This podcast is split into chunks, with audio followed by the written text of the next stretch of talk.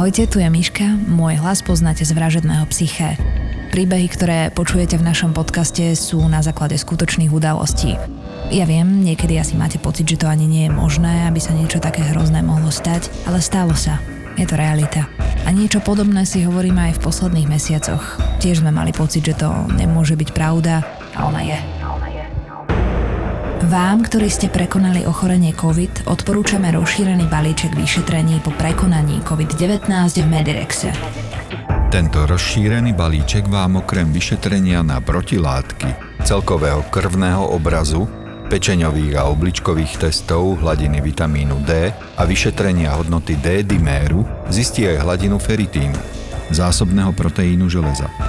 Pretože práve feritín je nielen zápalovým markerom, ale odhaľuje aj sklon k trombóze. K vyšetreniu sa odporúča aj následná osobná interpretácia výsledku, ktorú si môžete objednať po obdržaní výsledkov v odberných centrách Medirexu v Bratislave a v Košiciach. Link na rozšírený balíček vyšetrení po prekonaní covidu sme vám nechali v popise tejto epizódy alebo kliknite na www.medirex.sk. Tento podcast obsahuje opisy fyzického, psychického a verbálneho násilia a tiež opisy brutálneho sexuálneho násilia alebo sexuálnej deviácie páchateľa. Z tohto dôvodu je tento podcast absolútne nevhodný pre poslucháčov mladších ako 18 rokov. V hustej tmavej hore býval jeden vlkolak a mal pri sebe tri céry. Najmladšia z nich bola veľmi utešená. Raz tento ich otec nemal čo jesť a bol práve samotný s najstaršou dcérou. Ach, dievka moja, poďže mi povedá, trochu poískať, poď. Dievke nebolo treba dva razy povedať. Spravila mu povôli, ale ako mu tak ískala, on ju schytil a tam na skutku zožral. Neostal z nej ani len koštialik. Potom sa prevalil a drichmal do druhého rána.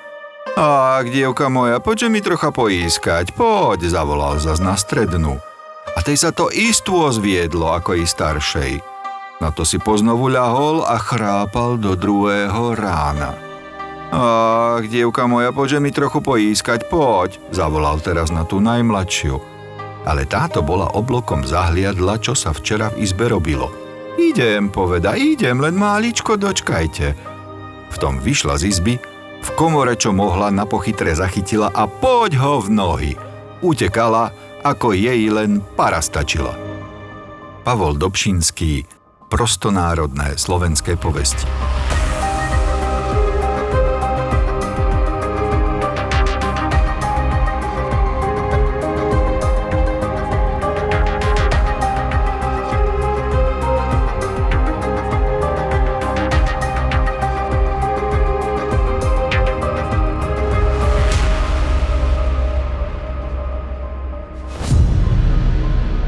Píše sa rok 1530, alebo skôr niekedy okolo roku 1530. Sme v Nemecku v okolí mesta Bedburg. Malé mestečko je v Poríni Westfálsku. Na východ od Bedburgu je Kolín nad Rínom, na západ je južný výbežok územia Holandska. Tak je to dnes. V roku 1530 ešte hranice nie sú určené presne. A rovnako sa zatiaľ presne nevedú dátumy o narodených deťoch z okolia Bedburgu. Navyše počas 30-ročnej vojny v rokoch 1618 až 1648 boli zničené záznamy miestneho kostola a tak dnes len približne určujeme, že v tomto roku sa niekde v okolí Bedburgu narodil Peter Štump, jeden z najhorších sériových vrahov 16. storočia. Tak by sme ho označili podľa dnešnej terminológie. Do histórie Bedburgu sa však nezapísal pod týmto menom. Dejiny mesta, Nemecka ale aj celej Európy, dokonca zámoria si ho zapamätali pod prezývkou Bedburský vlkolak. No, hlavne psychotické stavy, teda duševné choroby v pravom slova zmysle, v zmysle choromyselnosti. V stredoveku si ľudia nevedeli vysvetliť a pripisovali to práve takýmto posadnutím zlým duchom čarodejníctvom, vlkolactvom a ja neviem čím všetkým. I keď to obdobie, kedy už vlastne začínala renesancia, tak tam už malo dôjsť k určitému prelomeniu tejto tradície, ale ešte stále to pretrvávalo a povedzme si úprimne, niektoré z tých teórií, najmä u menej rozhladených ľudí, pretrvávajú do posiaľ. V roku 1580 začal v okolí Bedburgu za čudných okolností miznúť dobytok a po ňom aj ľudia. Veľmi rýchlo sa po okolí rozšírila zväzť o bytosti pripomínajúcej vlka, ktorý sa po nociach túla po okolí a zabíja ľudí aj zvieratá. Jeden z určitých svetkov túto bytosť popísal takto. Pred Bohom prisahám, videl som silného, mocného vlka. Bežal iba po zadných nohách. Tmy na mňa pozeral veľkými červenými očami – Žiarili mu v tme ako fakle. Rozoznal som veľké a široké ústa so strými žltými zubami, obrovské telo a mocné laby. V 16. storočí napriek renesancii, ktorá ovládla Európu, sa takáto správa šírila rýchlosťou blesku. Poveršivosť ľudí živili nálezy zohavených ľudských tiel na poliach a lesoch. Každé dieťa, ktoré sa stratilo, i hneď považovali za ďalšiu obeď krvilačného monštra. V okolitých dedinách a mestečkách sa spojili ozbrojení muži, aby vystopovali a zabili príšeru, ktorá vyčíňala v okolí. Ich nočné výpravy však neboli úspešné. Rok za rokom nachádzali zohavené telá zvierat aj ľudí. Minul sa prvý rok, po ňom druhý aj tretí, ale vyčíňanie vlkolaka neprestávalo. Skôr naopak. Po deviatich rokoch ochromujúceho strachu a stále nových obetí dali miestni lovci dohromady svorku psov, vycvičených na lov medveďov a vyrazili do lesa. Psi čo skoro zachytili stopu. Lovci sa snažili bežať za nimi, ale už po chvíli sa stali psi neovládateľní. Vytrali sa svojim psovodom a vyrazili vpred. Chlapi zostali ďaleko za nimi. Psi sa stratili v hlbokom lese sledujúc stopu vlka, tak si to všetci mysleli – keď sa konečne svorka zastavila, začala zúrivo vrčať a zavíjať a obkolesila prenasledovanú obeď. Psovodí a lovci vybavení pre istotu krucifixmi a rúžencami pribehli k rozúreným štekajúcim psom. Uprostred nerovnomerného kruhu v lese sa však na zemi nebránil útokom rozúrených zvierat vlk ani vlkolak, ako očakávali. Ležal tam schúlený, úplne nahý muž. Bol dezorientovaný vystrašený a najprv si nevedel spomenúť ani na to, ako sa volá. Až po chvíli prekvapeným chlapom povedal, že jeho meno je Peter Štump. Vlk je hrozivo vyzerajúce zviera, ktoré útočí vo svorke väčšinou na ľudí neútočí, vlk je pred ľuďmi skôr plachý. Ale ten hrozivý výzor a to, že skutočne sa stalo, že aj nejakých ľudí vlci roztrhali, roztrhali dobytok, roztrhali ovce, roztrhali hydinu. Z ľudského tela hádem ani toho veľa nezošrali. Nejakí veľmi hladní vlci, áno. Ale tá hrozivosť výzoru, čo je najskôr európska špeciálna, špecialita. No áno, medveď je isté, že o mnoho nebezpečnejšia a rizikovejšia šelma, ale on vyzerá tak dobrácky a neohrabane, že skôr sa hodí na takú postavu takéhoto krvilačného tvora, tá symbolika vlka. Takže dá sa povedať, že v takom našom historickom vnímaní je vlk práve taký nejaký archetyp stelesnenia zla? Áno, môžeme to tak brať, hoci vieme, že od vlka sa jeho vzdialený príbuzný pes stal najlepším priateľom človeka. To je taká paradoxná, historický paradox, dalo by sa povedať. Oni tam toho Petra Štumpa zjavne v tom lese chytili a je zvláštne, že práve keď sa teda hovorilo o nejakej hrozivej príšere, ktorá behala po lese, sa on pohybuje nahý, dezorientovaný niekde. Podľa všetkého to bol duševne chorý človek. A na jakú duševnú chorobu sa to podobá? Zvyknem hovoriť v tejto súvislosti, že pohybujem sa na veľmi tenkom ľade. Ale mohlo to byť procesuálne ochorenie. Čo to znamená procesuálne ochorenie? Psychotický proces, schizofrénia, paranoja, paranoidná psychóza, parafrénia, tieto ochorenia. Ale mohlo to byť napríklad aj niečo organické poškodenie mozgu, mozgový nádor. stav po úraze mozgu.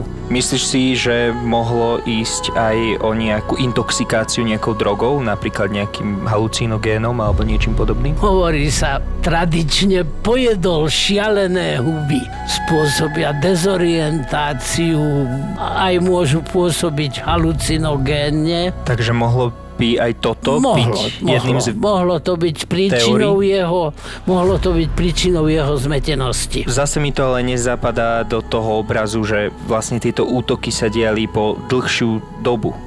To znamená, že by musel niečo také konzumovať asi pravidelne. No, ale on takéto útoky podľa všetkého nepáchal. Vidím tu aj takú ďalšiu symboliku. Tam oni neboli teda len vyzbrojení títo lovci, samozrejme nejakými teda loveckými zbraniami, loveckými psami, ale také netradičné veci si vzali so sebou a to krucifixy a myslím si, že ružence si vzali so sebou. To mi tiež príde ako zase taký archetyp stelesnenia dobra. Duševne chorý človek v stredoveku bol považovaný za posadnutého zlým duchom. Zlý duch sa vyháňa za pomoci týchto nástrojov.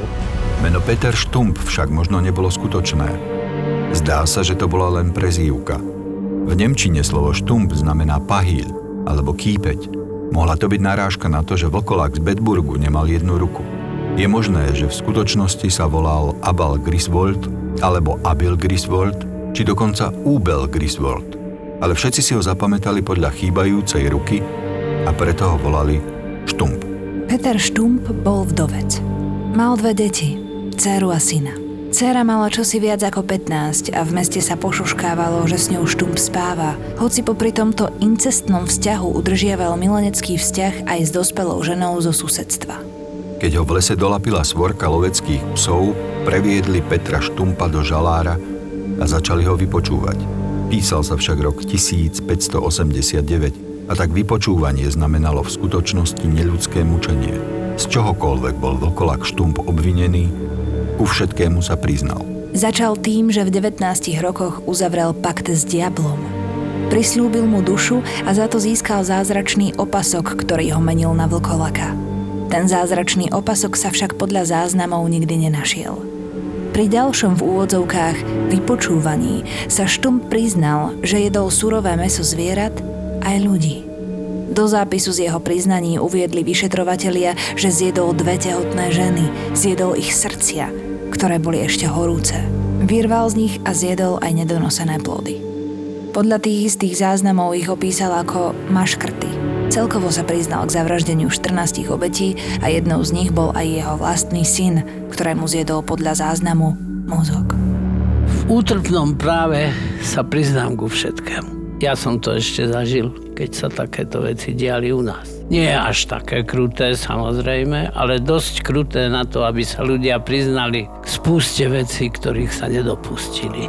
Útrpné právo samo o sebe je niečo, čo v procese spravodlivosti v právnom štáte nie je prípustné. Nič takého nie je možné robiť. Nedá sa vytlcť priznanie žiadneho skutku násilím, ale nie, že priamým fyzickým násilím, ale ani tým, že tomu človeku dám jesť nejaké posolené potraviny a potom sa mu nedám napiť vody. Proste toto nie je prípustné a takýmto spôsobom bolo priznanie nášho protagonistu vytlčené, vynútené, násilím vymlátené. To je niečo, čo si my ani nevieme predstaviť, ako tu sedíme. V tom období dochádzalo aj k tým nezmyselným procesom. V plnom prúde bol hon na čarodejnice? Áno. Podľa môjho názoru tento nezmyselný čarodejnický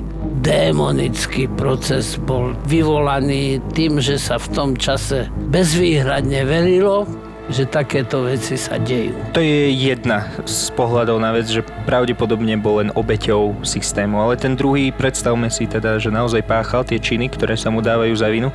Je to vôbec teoreticky možné? Je vôbec teoreticky možný kanibalizmus až tak groteskného rozsahu? Túto možnosť sa neodvážim vylúčiť úplne, úplne na 1000%, ale na 99,999 tisíc ju vylúčujem. Myslíš, že keby sme nejakému naozaj ozajstnému kanibalovi, príklad kanibala z Kisaku, keby sme mu nechali voľnú ruku, keby beztrestne mohol páchať to, čo chcel páchať, myslíš si, že by to nadobudlo až takýchto rozsahov? Ten výber skonzumovaných častí tela, proklamovaný v rozsudku, má veľmi tendenčný charakter. Neverím, že by to práve takto mohlo byť. Nakoniec kanibalizmus nie je medzi jednoduchými ľudskými kmeňmi úplne neznámym pojmom, ale oni si vyberajú niektoré časti tela a tepelne ich upravujú a proste ich konzumujú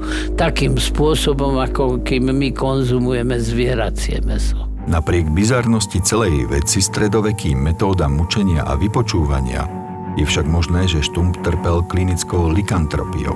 Táto skutočná a oficiálne uznaná diagnóza sa považuje za kultúrny prejav schizofrénie s návalmi psychóz, halucináciami, dezorganizovanou rečou a hrubo dezorganizovaným správaním. V 70. rokoch 20. storočia bol dobre zdokumentovaný prípad 49-ročnej ženy, ktorá mala po milovaní s manželom dvojhodinovú epizódu, počas ktorej vrčala, škriabala a hrízla do postele. Tento prípad bol popísaný v rešpektovanom časopise American Journal of Psychiatry. Žena neskôr uviedla, že do jej tela vstúpil diabol a stala sa tak zvieraťom.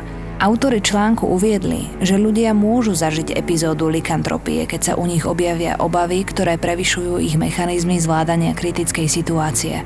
Tieto obavy vyvolajú obranný mechanizmus, ktorý v týchto ľuďoch spôsobí projekcie mysle a tie sú také intenzívne, že zasiahnutí ľudia sa môžu stať vážnou hrozbou pre ostatných vo svojom okolí. Viem o tom, že takáto diagnostická jednotka existuje a v najpodrobnejších učebniciach psychiatrie je popísaná len pod čiarou drobnými písmenami, pretože sa vyskytuje extrémne zriedkavo. Sám som informovaný o tom, že takáto diagnóza existuje a keby som sa s ňou stretol, tak aj ju asi pravdepodobne rozpoznám, lebo je to taká rarita, ktorou sa človek nestretne viac ako jedenkrát v živote za celú svoju už nie krátko trvajúcu prax klinického psychiatra a klinického a forenzného psychiatra sa mi nepodarilo s touto chorobnou jednotkou stretnúť. A je teoreticky možné, že v tomto prípade išlo práve o túto diagnózu? Skôr si myslím, že naozaj ten chlapec bol v nesprávnom čase na nesprávnom mieste.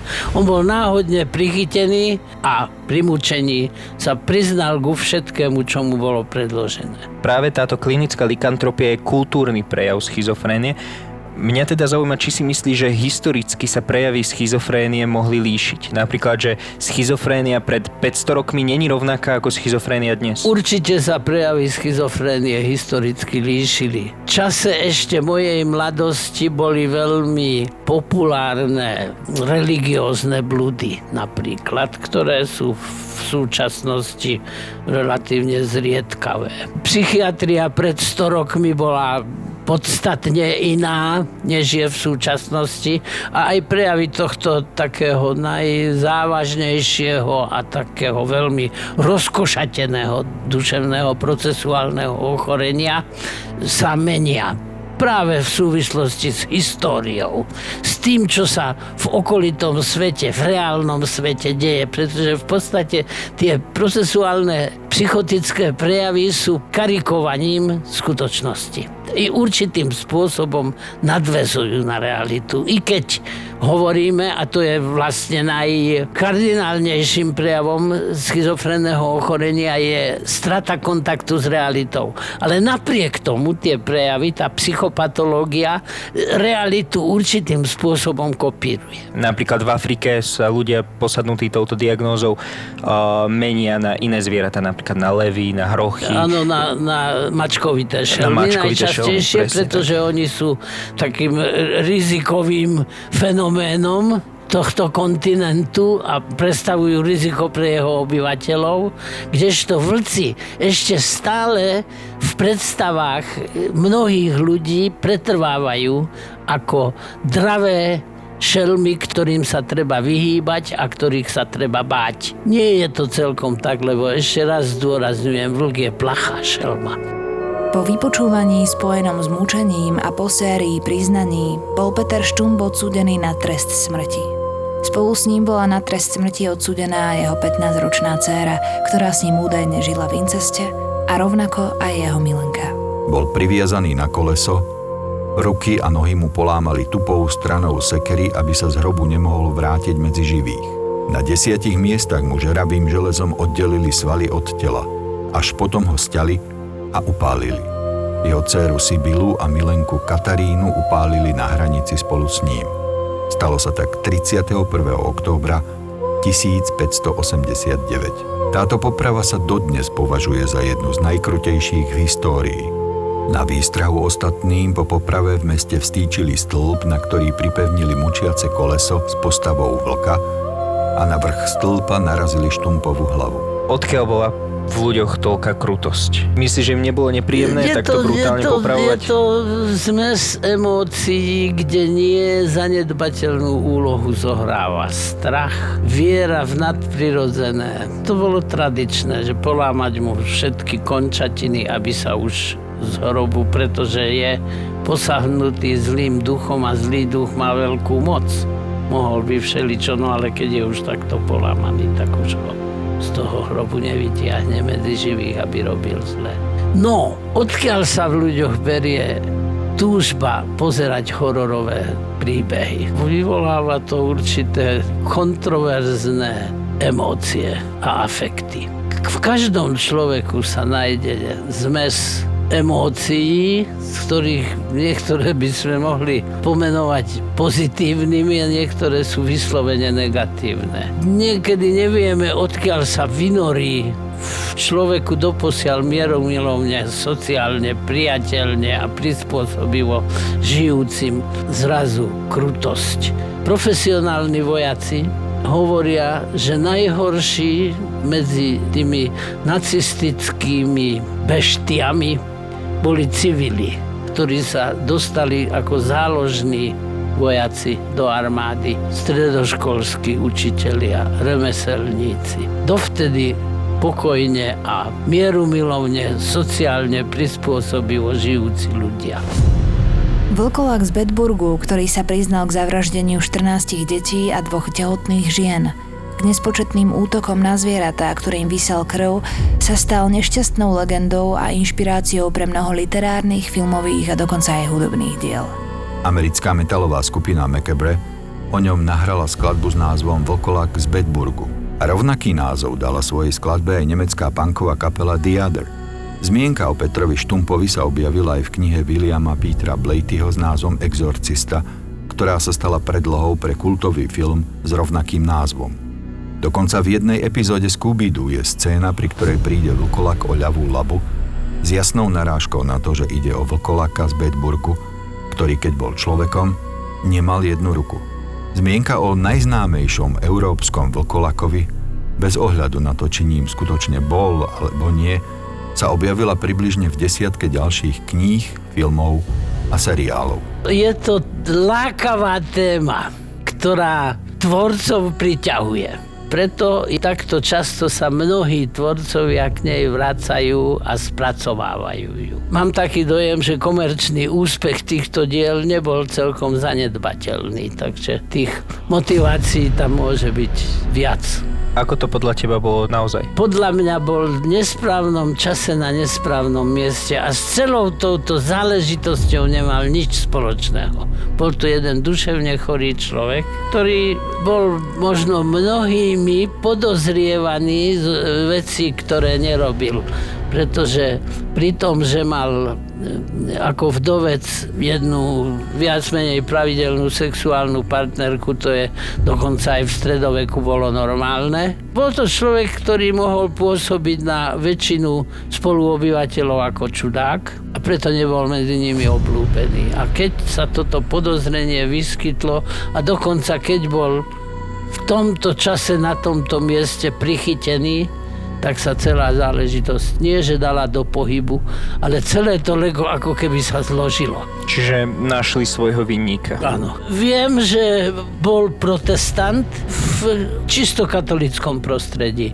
A vieme, že v tom čase, v, krátko po Lutherovej reformácii, i keď v Nemecku protestantské hnutia nielen zásluhou Lutera, ale aj napríklad Kalvina, Melanchtona a iných, boli dosť e, populárne, ale čisto katolické prostredie sa s protestantským prostredím neznášalo. A neznášalo sa stredovekým spôsobom. Takže sa nenávideli a boli schopní siahnuť svojmu protivníkovi na život. My na Slovensku sme si tohoto vlkolaka, ktorý jedol deti, dokonca aj tie vlastné, zapamätali v jednej z prostonárodných povestí, ktorá zaznela na začiatku tohto príbehu. Myslíš, že aj také naše slovenské príbehy, povesti alebo nejaké rozprávky dokonca, myslíš, že môžu mať nejaký historický základ? Nedá sa to vylúčiť. Keby sme veľmi tuho hľadali, možno, že by sa niečo vysnorilo.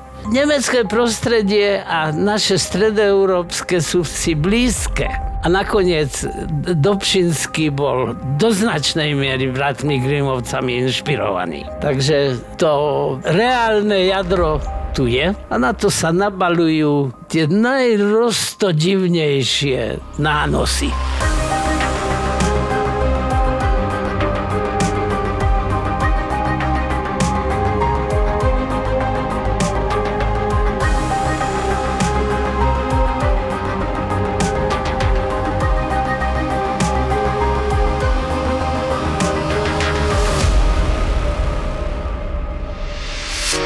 Túžite krásne bývať. Keď potrebujete úspešne podnikať. Keď sa plánujete presťahovať do lepšieho. Keď chcete výhodne investovať. Je tu pre vás profesionálny tím realitnej kancelárie AZ Property. Byty, rodinné domy, novostavby, pozemky, nebytové priestory. S tým všetkým vám poradí AZ Property. Viete, aká je skutočná hodnota vašej nehnuteľnosti? Pomôžeme vám so stanovením správnej ceny pri kúpe, predaji alebo prenajme. azproperty.sk ZAPO. Zábrná v podcastovách.